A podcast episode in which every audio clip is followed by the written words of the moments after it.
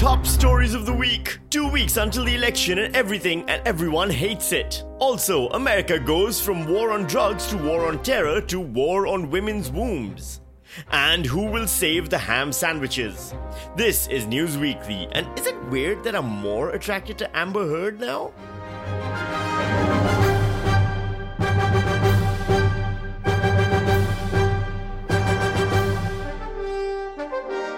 Hello, I'm Sami Shah, and this is News Weekly, where we punch the news in the headlines weekly. Two more weeks of this shit news now. The Australian federal election is still 17,893 years away, or so it feels. It's actually two weeks away, but at this point, everyone in Australia feels the same way about campaigning as I do towards vegan sausage sizzles. Apparently, it's a thing that needs to happen from time to time, but the faster it's over, the sooner we can all move forward with our lives. That analogy doesn't work, but you know, you get the point. The closest thing we got to a break was when Anthony Albanese, the opposition leader who thought putting on glasses would somehow give him more personality and charisma like a reverse Clark Kent, announced that he was isolating for a week due to COVID. This, of course, was the perfect opportunity for Prime Minister Scott Morrison to show his sense of compassion by wishing his opponent well and a speedy recovery which was obviously too much to ask for. He's had a pretty quiet week. Uh, I remember when I was in ISO, I had a very busy week. Scott Morrison there referencing the only busy week he has had in his time as Prime Minister so far.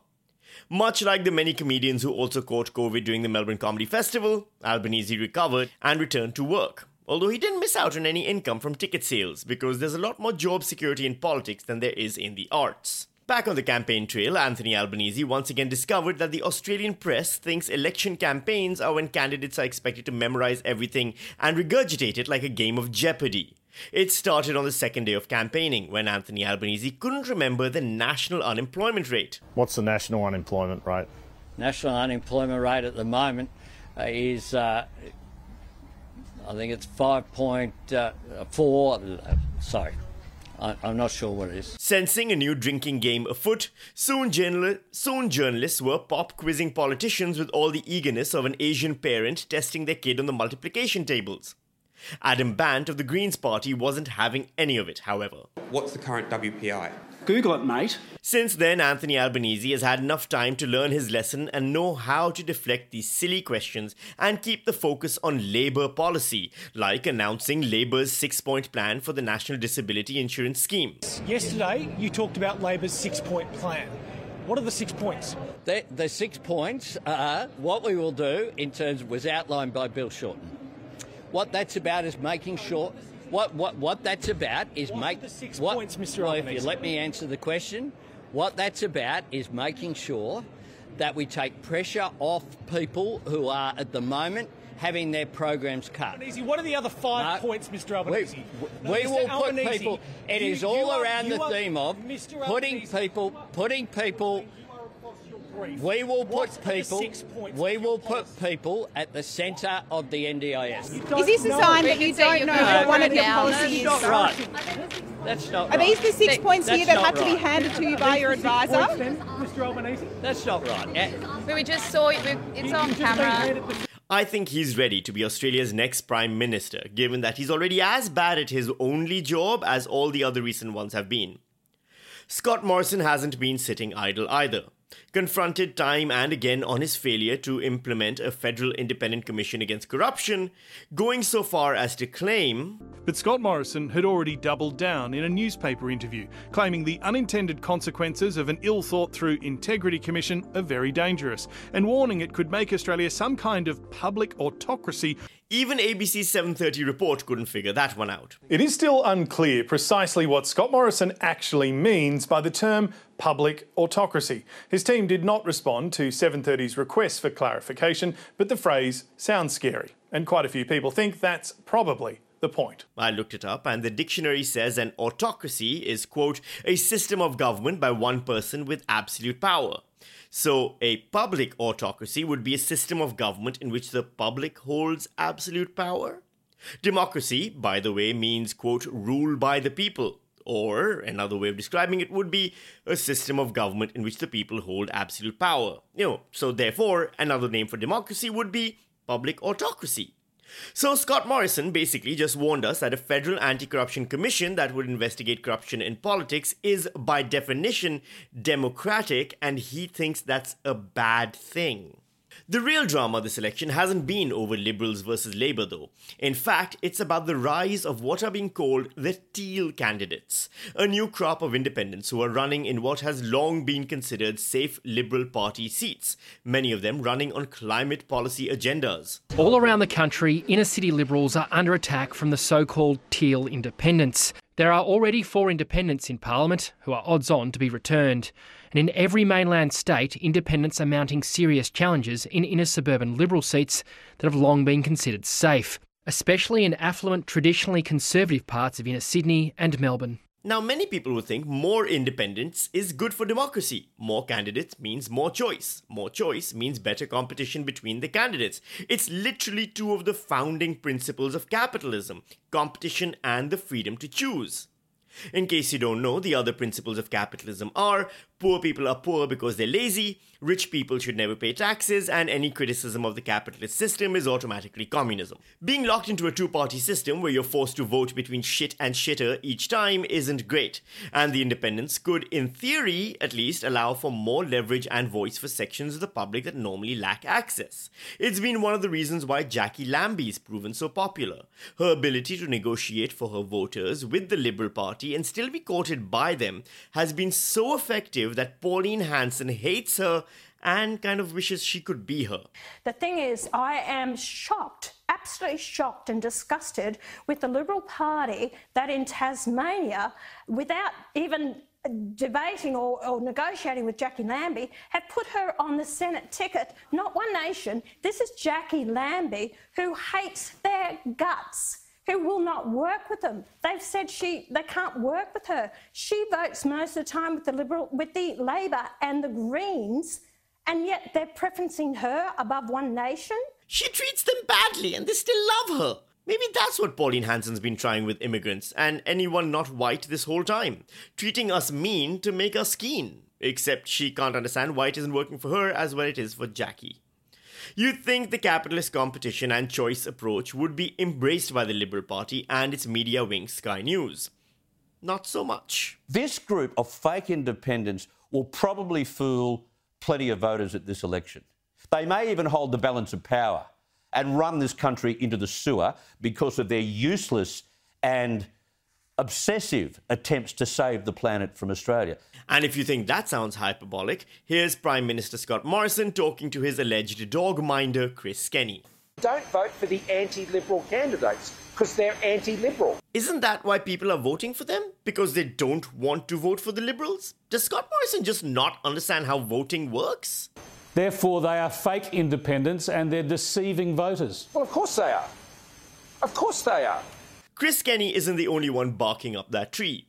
Here's former underwear model and onion enthusiast Tony Abbott. They're basically Labor in disguise. That's what they are. So be under no illusions. This is a false flag operation. He was speaking to Peta Credlin, who then went on to say this with no sense of shame whatsoever. Why these Climate 200 guerrilla games matter is not just that Liberal seats could fall, but the Liberal campaign hardheads will waste time and money trying to hang on to electorates that by right shouldn't be at risk. By right? You aren't supposed to say that part loud. That's as stupid as saying, oh, um, I don't know, like, uh, like an anti-corruption body is bad because it's too democratic. Only a fucking idiot would say that. Speaking of fucking idiots, here's Chris Kenny again. They will plunge Australia into the riskiest parliamentary experiment in modern history, at perhaps the most ominous period in our nation since the Second World War. They're independent candidates pushing for better climate change policies and more anti corruption measures. Is Chris Kenny confusing the Second World War for the Great Emu War? Although, actually, we lost that one too. Hmm. Even Treasurer Josh Frydenberg has to fight for his seat. Initially, he was claiming he had the numbers to win, but then he remembered that time he miscalculated the cost of JobKeeper by $60 billion and decided he might have to put in some work after all, and debated the independent candidate Monique Ryan, who's running against him.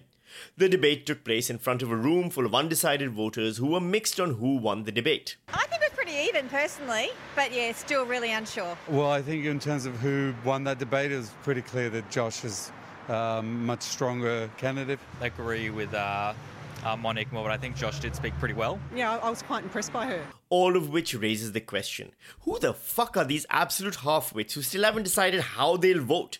Were the last nine years of the Liberal Party government not enough of an audition? Do you really leave every decision until the last minute? If I wait any longer, I might shit my pants, but I'm unsure about this whole toilet thing still? Just two more weeks, then we can stop being disappointed by the election campaigns and just start being disappointed by whoever wins.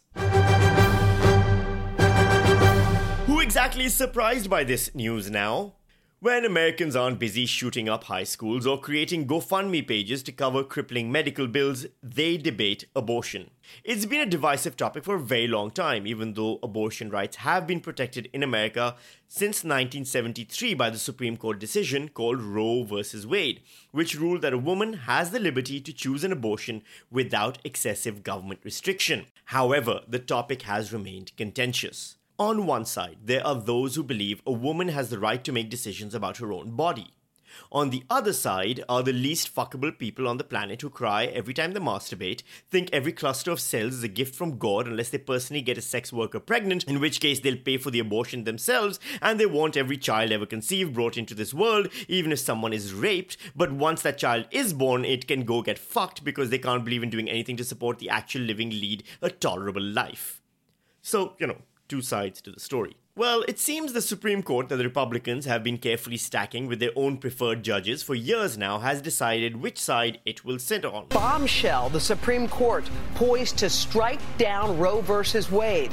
That, according to an unprecedented leak of the justice's draft opinion overnight, a decision would alter the nationwide battle over abortion. The blockbuster story broke overnight on the Politico website, reporting that a draft of the Supreme Court's opinion shows the court overturning Roe v. Wade in a blistering ruling. Tensions flared outside the nation's highest court after an unprecedented leak. But the bombshell report comes as five states have enacted strict abortion restrictions and sweeping bans, many of them ready to immediately cut off access to care. If the High Court does overturn Roe versus Wade, over 20 states are poised to immediately ban abortion. So the court's decision hasn't yet been made official. This is a leak of a draft statement. But if it becomes official, abortion becomes illegal in half the states of America. Most of them the same states that are always warning about Sharia law and the dangers of Islamic extremism. Turns out they were just jealous of how effective Sharia law is at oppressing women. By the way, Sharia law does actually allow abortion up to 120 days after conception and even after 120 days if there is a threat to the mother's health. So, you know, Texas, less progressive than Saudi Arabia.